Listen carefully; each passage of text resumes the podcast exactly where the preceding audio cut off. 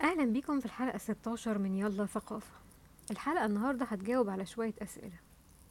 السؤال الأول إيه لازمة الراجل اللي بيبقى واقف قصاد الأوركسترا ومدينا ظهره وماسك عصاية؟ السؤال التاني إيه لازمة العصاية؟ السؤال التالت ليه بيحرك إيده يمين وشمال؟ والسؤال الرابع مين أشهر الرموز في المجال ده؟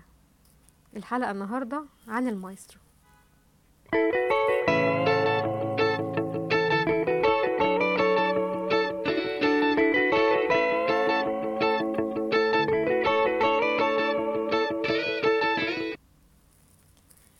كلمة مايسترو كلمة إيطالية ومعناها ماستر أو سيد وواضح من الكلمة إنها بتدي صفة قيادية على الشخص اللي هنوصفها بيه.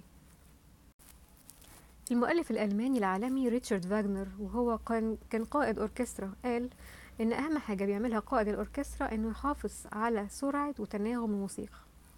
طيب ما أكيد كل العازفين اللي موجودين حافظين المؤلف اللي بيعزفوه واتدربوا عليه 100 مرة لوحدهم ومع بعض. يبقى إيه لازمة المايسترو؟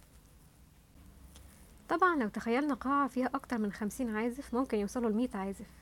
على أقصى الشمال مثلا هنلاقي عازفين كونترباس وعلى أقصى ال- الناحية التانية ممكن نلاقي عازفين الفيولا مثلا وورا خالص أو قدام خالص على حسب بنلاقي العازفين بتوع آه، الإيقاع.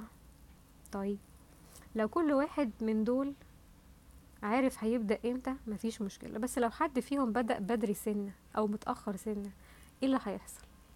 المشكلة في العمل الأوركسترالي إن هو المفروض يطلع كأنه صوت واحد. فهيبقى إيه الوضع لو حصل إن في آلة واحدة بس اتأخرت بدري ولو ثانية واحدة اتأخرت أسفة آه، أو ات- اشتغلت بدري أو عزفت بدري ولو ثانية واحدة. لازم محتاجين شخص كل العازفين يشوفوه ويمشوا وراه. بس مش هو ده مش هو ده كل حاجة. لو حصل وسمعنا نفس المقطوعة مثلا أو السيمفونية أكتر من مرة من أكتر من مصدر لازم هنلاقي اختلاف ولو بسيط. الاختلاف ده بيعبر عن رؤية المايسترو الشخصية للعمل ده. طيب لو كل عازف عنده رؤية للعمل اللي هو بيعزفه وكل العازفين عزفوا العمل ده برؤيتهم الخاصة هيبقى إيه الوضع؟ هتبقى فوضى. طبعا حركة المايسترو دي دايما بتكون زي ما تكون لغة تواصل ما بينه وما بين العازفين في ال... في ال... في, ال... في الأوركسترا. في آه، قادة مثلا بيمسكوا عصاية في إيديهم اليمين والعصاية اللي في إيد اليمين دي معروف إن هي اللغة بتاعتها هي إن هي تحدد السرعة والتناغم الموسيقي اللي بيعزف عليه الأوركسترا. وفي قادة مثلا زي مثلا المايسترو نادر عباسي في مصر ما بيستخدموش أصلا العصاية دي وبيكتفوا بس بحركات إيديهم. طبعا بنلاحظ كمان إن مفيش قائد أوركسترا لو لقينا مثلا عازف سولو واحد مش محتاج ما هو حافظ العمل وهو اللي مسيطر عليه. ولو اتنين برضو لأن سهل قوي إن هما الاتنين يبصوا لبعض ويتواصلوا. ولا تلاتة ولا أربعة ولا خمسة. لو اتفرجتوا على آه، آه، رباعي أو خماسي هنلاقي إن هما آه، يا دوبك بيبصوا لبعض بنظرات كده ويبقوا عارفين إن هي دي هنا هنبدأ وهنا هننهي.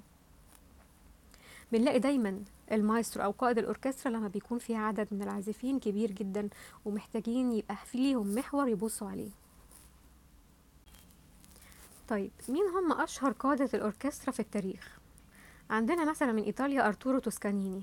وعندنا من النمسا وده القائد المفضل عندي هربرت فون كارايان من الأرجنتين هنلاقي دانيال بارنبويم من فنزويلا هنلاقي جوستافو دوداميل ومن بريطانيا سايمون راتل.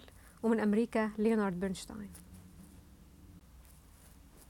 وبكده قدرنا نعرف السر ورا الراجل اللي ماسك عصاية ومدينا ظهره وبيواجه الأوركسترا.